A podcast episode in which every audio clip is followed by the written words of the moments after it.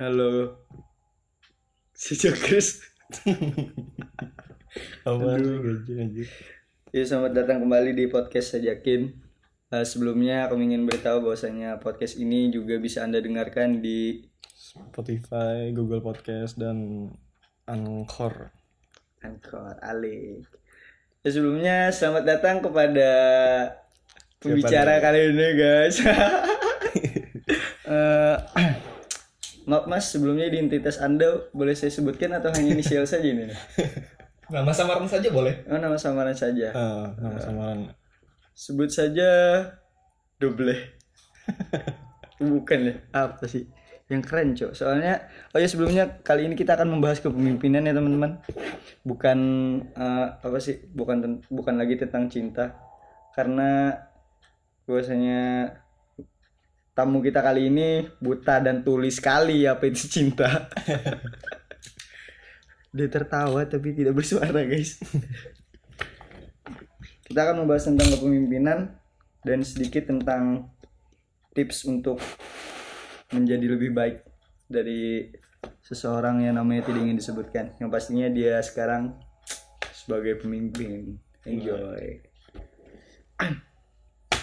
Oke Pak, silahkan Anda dari tadi tidak bersuara ya Pak. Ngomong-ngomong santai saja Pak kita. Ini skripnya belum diberikan kepada saya nih. Jadi saya bingung harus berbicara apa. Oh sebelumnya podcast kami tidak pernah memberikan skrip ya Pak. Oke. Karena sebenarnya kita hanya berbicara dan berbincang-bincang saja. Iya, santai saja ya. Jadi sebelum mulai kita boleh nggak aku sapa dulu nih para Sajakers. sajakers nih. Iya. Nama apa nih?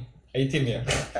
kok kok kok mau mau fans sekolah pak beda pak beda Fanboynya. Iya kok fanboy Eh, para pendengar dan pembaca lah Oke, selamat dini hari teman-teman sajakers. Jadi kita sekarang ini rekaman kurang lebih jam 2 dini hari ya. setengah tiga Oke, setengah, setengah tiga. Jadi karena kita sedang gabut dan juga tidak ada hal yang bermanfaat kami lakukan, jadi kami ya melakukan hal bermanfaat ini. Nah, Bincang-bincang santuy kata orang. alik alik alik alik guys alik. oke ah. kok diam anjir Langsung aja mulai. oke mulai siap Mulai mana? Eh, kita akan sedikit mulai-mulai bertanya dan mengulik-ngulik apakah kita bisa berhasil mem- menggoyahkan pemimpin ini. Di sini cuma hanya sebagai ketua RT. Tugas saya mengawasi warga-warga sekitar. Ketua RT. Ketua RT. Oke. Iya. Sebelumnya saya dengar Anda sebagai investor ya di Koskai ini. Oh benar sekali, benar-benar. Oke, siap. Ke depannya koskai ini mau kita bikin bertingkat. Wali. Oke. Sebagai seorang pemimpin, eh, saya ingin mengetahui dulu apa yang membuat Anda ingin menjadi seorang pemimpin. Alasannya, Iya. Iya. sebenarnya menjadi pemimpin itu adalah fitrah seorang insan, seorang manusia. Karena di kitab suci umat Islam sendiri dikatakan bahwa manusia itu adalah khalifah di muka bumi. Khalifah itu kan terjemahannya ada dua. Satu sebagai pengganti, pengganti umat-umat yang terdahulu. Dan yang kedua adalah sebagai seorang pemimpin. Sebagai seorang pemimpin di sini juga harus ditafsirkan bahwa tidak mesti kok kita harus menjadi kepala desa, tidak mesti kita harus menjadi ketua ormawa di kampus, tidak mesti kita menjadi seorang eh, sebuah pemimpin dalam sebuah perusahaan, tidak mesti, tetapi lebih eh, signifik, lebih detailnya kita sendiri adalah merupakan seorang pemimpin di dalam diri kita sendiri. Bagaimana sih cara memimpin diri kita? Bagaimana sih kita harus bisa memanajemen waktu kita dengan baik? Bagaimana kita harus bisa memanajemen diri kita dengan baik? Bagaimana harus bersosial masyarakat? Itu adalah sebuah seni dalam memimpin, memimpin diri sendiri. Dan itu tadi kuncinya bahwa kita sendiri, saya, teman-teman semua dan sajakers adalah pemimpin bagi diri sendiri. Kali best emang. Pak gila sob. Seperti itu ya penjelasan dari Anda. Ini agak lebih formal karena di record tadinya kan lebih santuy karena lepas aja. Sebenarnya eh, dia gugup, guys. Saya tidak gugup, tapi lebih tepatnya Nervous. pengen tidur besok kuliah Ala alasan. Jadi sebenarnya dia adalah teman satu prodi dengan saya ya. Eh, dia juga seorang pemimpin di kampus yang mempunyai nama cukup baik. tidak saya cuma hanya mahasiswa, mahasiswa biasa yang ketika kuliah selesai saya pulang tapi ke kampus lagi beberapa kali Kalian tahu tawadu nggak guys? Itu guys dia sedang tawadu. tidak guys saya sedang kanaah bersyukuri apa yang ada Karena eh, oke lanjut kita fokus ke pembahasan tentang pemimpin tadi ya. Eh, bagaimana anda bisa merealisasikan apa yang anda ucapkan tadi? merealisasikan apa yang saya ucapkan berkaitan dengan bahwa setiap orang itu adalah pemimpin bisa direalisasikan setiap orang. Hmm. Tentu untuk merealisasikan diri sebagai pemimpin, terutama pemimpin diri sendiri, perlu satu knowledge atau pengetahuan. Bagaimana sih cara tadi saya sebutkan memimpin diri sendiri, memanajemen waktu, memanajemen diri, kemudian juga bagaimana bisa mengatur regulasi diri dengan baik, itu harus ada knowledge atau pengetahuannya. Baik itu didapatkan berdasarkan ilmu pengetahuan melalui membaca ataupun mencari informasi di media-media yang ada ataupun melalui pengalaman hidup. Itu untuk bagaimana bisa merealisasikan apa yang sudah dikatakan. Karena tidak cukup dengan kita langsung merealisasikan bahwa mengaku aku sebagai seorang pemimpin tanpa sebuah modal pengetahuan bisa saja menjadi sebagai seorang pemimpin tetapi dapat ditinjau kualitas kepemimpinan dirinya sendiri itu bagaimana. Sehingga untuk melengkapi uh, perealisasian diri sebagai seorang pemimpin itu perlu dibekali, perlu diasupi dengan sebuah asupan berupa pengetahuan dan juga pengalaman. Oke. Sebagaimana yang saya tahu ya, eh, Anda ini kan sebagai seorang pemimpin sebuah organisasi ya di kampus. Tidak, saya hanya pengikut. Saya hanya pelayan masyarakat, hanya sebagai pelayan mahasiswa. Oh ya, tapi kan Anda diamanahi jabatan sebagai ketua ya kan ya. Anda tidak usah munafik di dalam podcast ini. Aduh. Jadi Anda saya jadi lupa gara-gara Anda suka ber- bercanda ya. Eh, dengan jabatan Anda saat itu, bagaimana Anda membedakan profesionalitas dengan faking good sebagai seorang pemimpin? Oke. Dalam dunia kepemimpinan yang juga berkaitan dengan dunia politik dan sosial, pencitraan katakan, faking good dikatakan tadi, pencitraan dan juga dunia keprofesionalitasan adalah sebuah tempat yang bersampingan dan dibatasi oleh tirai yang sangat tipis antara profesionalitas dan juga. Pencitraan. Baik. Ketika seseorang itu melakukan pencitraan, ada dua indikasi. Satu, apa yang ia sampaikan adalah benar. Dan dua, apa yang ia sampaikan adalah sebuah kedustaan. Nah, bagaimana caranya kita mengetahui ia mengatakan sebuah kebenaran atau kedustaan? Bisa dilihat setelah ia mengemban amanah tersebut. Oh. Sederhananya begini. Dikatakan oleh seorang politisi muda dari Partai Solidaritas Indonesia (PSI), Bung Rian Ernest, dia meng eh, dia mengibaratkan sebuah janji ataupun sebuah visi misi yang ditawarkan itu sebagai sebuah burger yang ketika kita malam hari, misalkan sekarang dini hari, kita sedang nonton iklan nih. Lihat ada iklan burger tebel, rotinya tebel. Kemudian dagingnya empuk. Kemudian sausnya mantap. Top pokoknya. Ketika itu kita langsung besok pagi gua mau beli burger. Burger itu katakan burger X katanya. Siap, saya mau beli burger X. Tapi ketika kita sudah sampai di tokonya atau di tempat makan tersebut kita beli burger, ternyata apa yang kita dapatkan? Yang kita dapatkan adalah burger yang tipis, kemudian dagingnya keras. Seperti itu, seperti itu kepemimpinan dan politik. Apa yang disampaikan harusnya bisa direalisasikan ketika sudah menempuh atau mengemban amanah tersebut.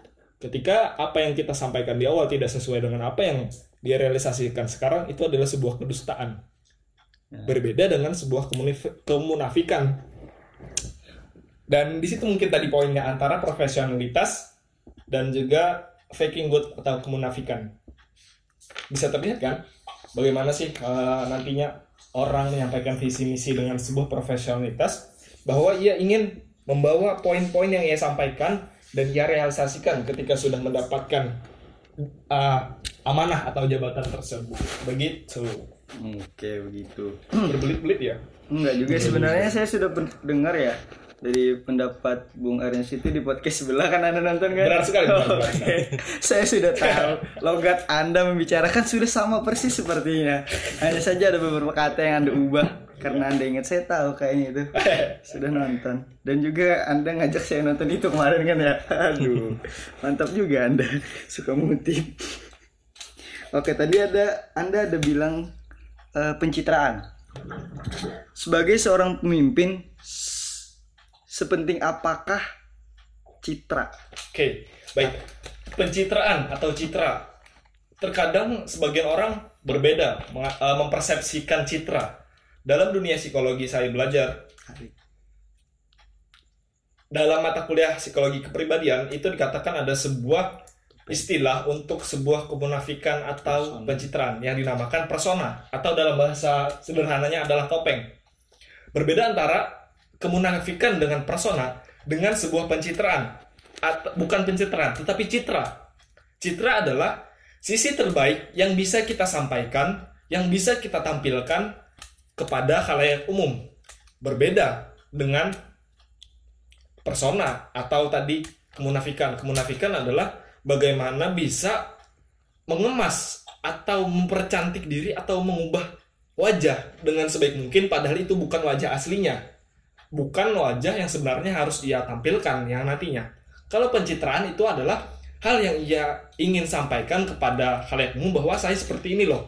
Saya bisa kok seperti ini, berbeda dengan tadinya persona atau topeng tadi.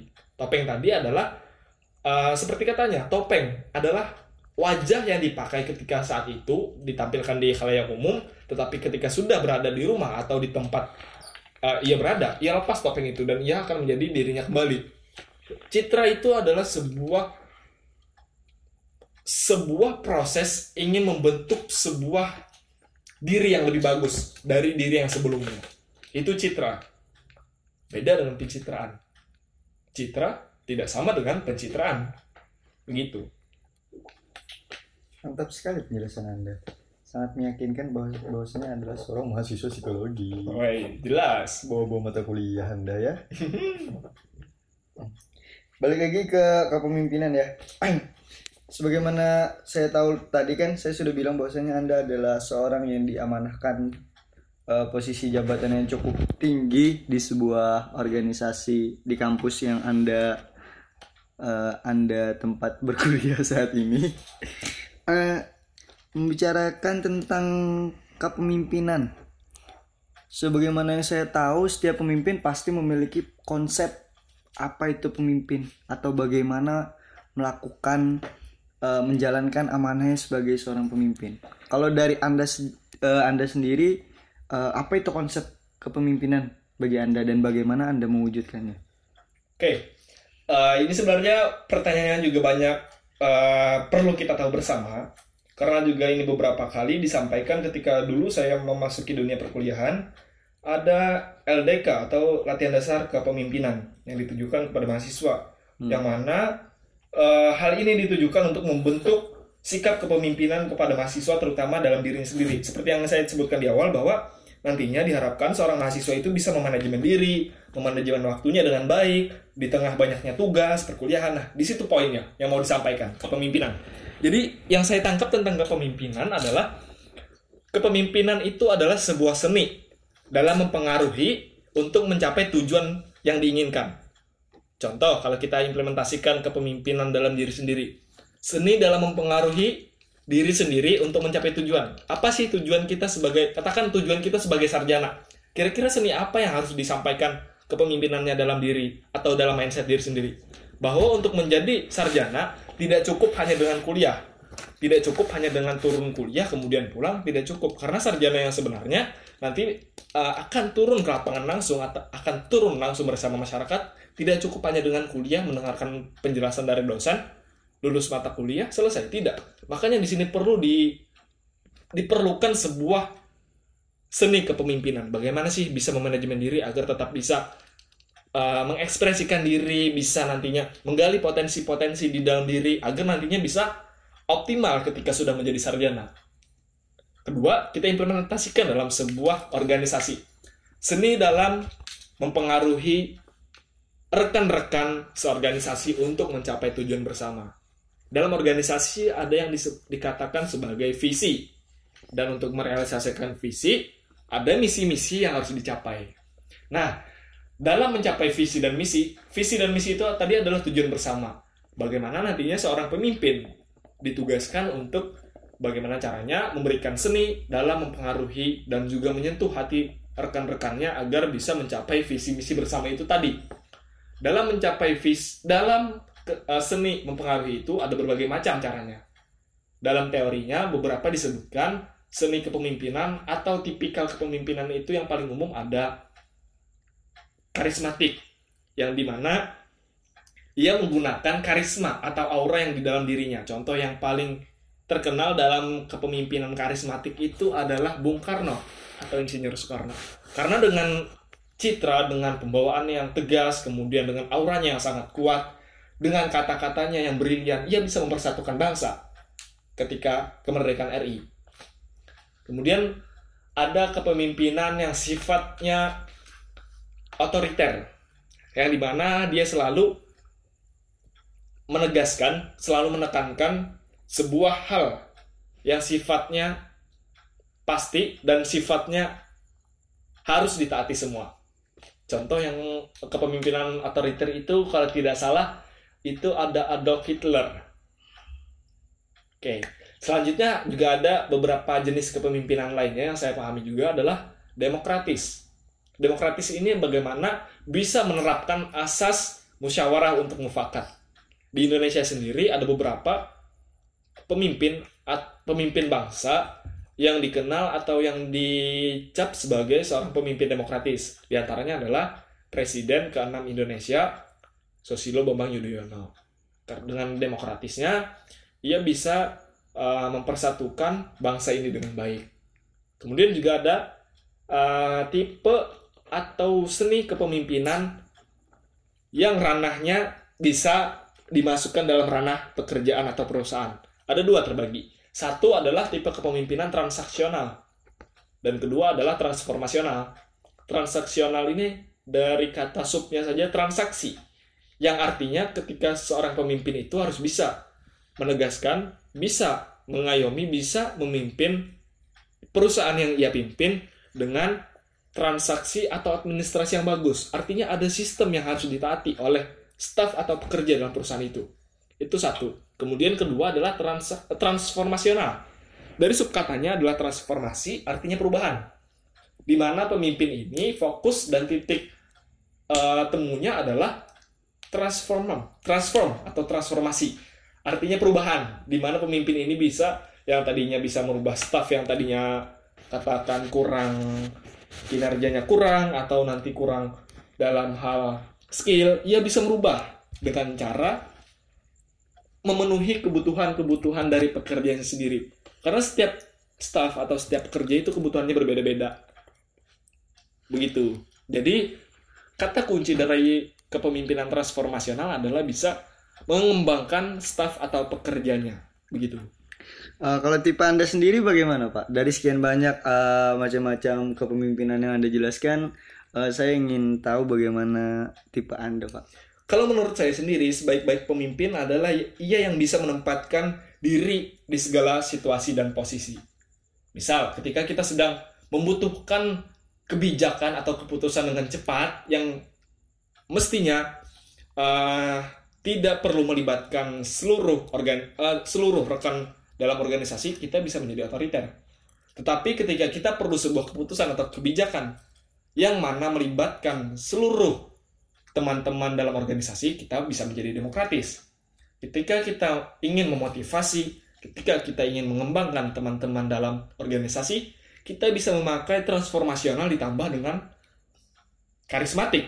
Dengan merubah dan juga dengan citra yang dibawa aura yang kuat, kita bisa memotivasi teman-teman atau rekan-rekan organisasi. Jadi sebaik-baik kepemimpinan adalah pemimpin yang bisa membaca, yang bisa membawa dirinya di segala situasi dan kondisi yang diperlukan. Itu menurut saya. Jadi eh, sebagaimana yang kita ketahui ya ya eh, dalam pembelajaran psikologi saja bahwasanya terlalu Oh, Anda mahasiswa psikologi ya? enggak saya suka baca-baca Oh, saja. begitu. Heeh.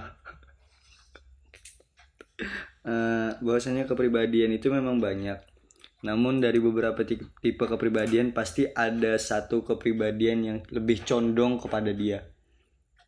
Ada apa maksud saya? Belum. Oh belum paham. Jadi Mohon dijelaskan lebih detail karena saya orang awam yang tidak paham dengan dunia psikologi secara utuh. Bukannya anda sebagai mahasiswa psikologi Justru tadi. itu saya masih belajar dan Oh. saya katakan saya belum paham secara utuh. Oh, Nah, Ya seperti itu kan saya juga mahasiswa. Eh bukan Nah, tadi kan tanya bukan mahasiswa. Bagaimana Iya, ini? iya, maksud saya saya bukan Anda terjebak dengan perkataan Anda sendiri. Bukan, saya saya bukan bukan mengatakan bahwasanya saya bukan mahasiswa. Saya Mahasiswi. sebenarnya bukan mahasiswa psikologi yang terlalu dalam mempelajarinya. Saya hanya sedikit-sedikit membaca seperti itu dan bertanya kepada teman-teman saya yang juga mahasiswa psikologi kan eh, bahwasanya misalkan saja nih eh, yang umum orang tahu ada kepribadian yang introvert dan extrovert Eh, sebagaimana yang saya tahu, tentunya dua tipe kepribadian itu akan muncul sesuai situasinya kan.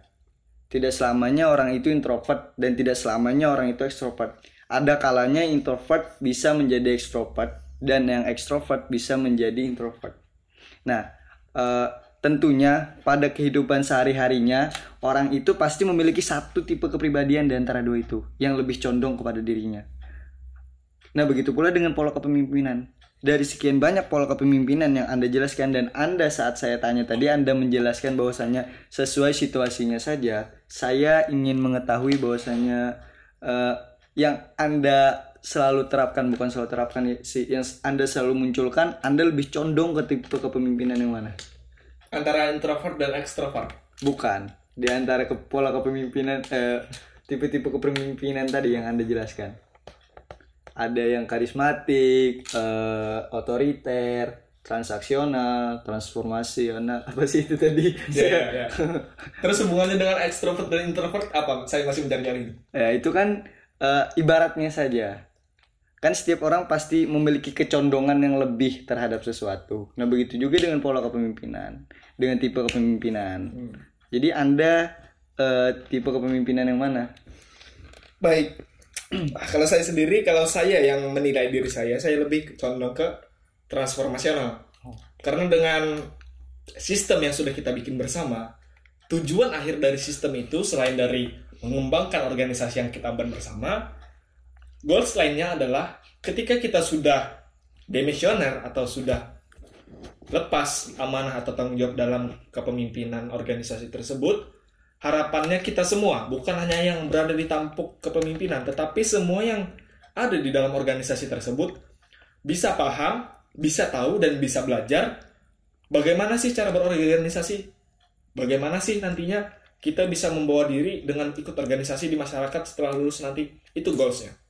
Selain dari mengembangkan organisasi. Sehingga saya katakan saya lebih condong ke tipikal transformasional meskipun pada dasarnya tidak selalu saya transformasional bisa saja saya seketika demokratis atau karismatik ataupun otoriter sekalipun tapi saya lebih condong untuk menggunakan tipe kepemimpinan transformasional berdasarkan visi misi dan tujuan saya dalam mengemban amanah ini kemudian saya tadi eh, mendengar dan juga dikatakan bahwa ada tipikal ekstrovert dan introvert. Saya ingin menanggapi sedikit bahwa manusia itu tidak ada yang uh, blek dikatakan introvert atau blek dikatakan ekstrovert, tetapi ada kadarnya masing-masing sesuai dengan situasi dan kondisi.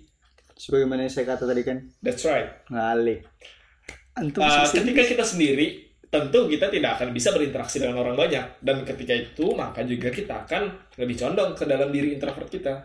Begitu. Dan Iya. ketika kita berada di sebuah keramaian, Forum meskipun besar. kita introvert sekalipun dikatakan introvert padahal tidak juga, kita juga bisa akan terpancing kita akan tersugesti, kita akan tertrigger atau terpicu untuk uh, bersosialisasi, berinteraksi dengan orang-orang yang ada di sekitar sana. Jadi tidak bisa dikatakan sablek bahwa orang itu introvert ataupun extrovert karena diri seseorang itu berdasarkan teori Albert Bandura,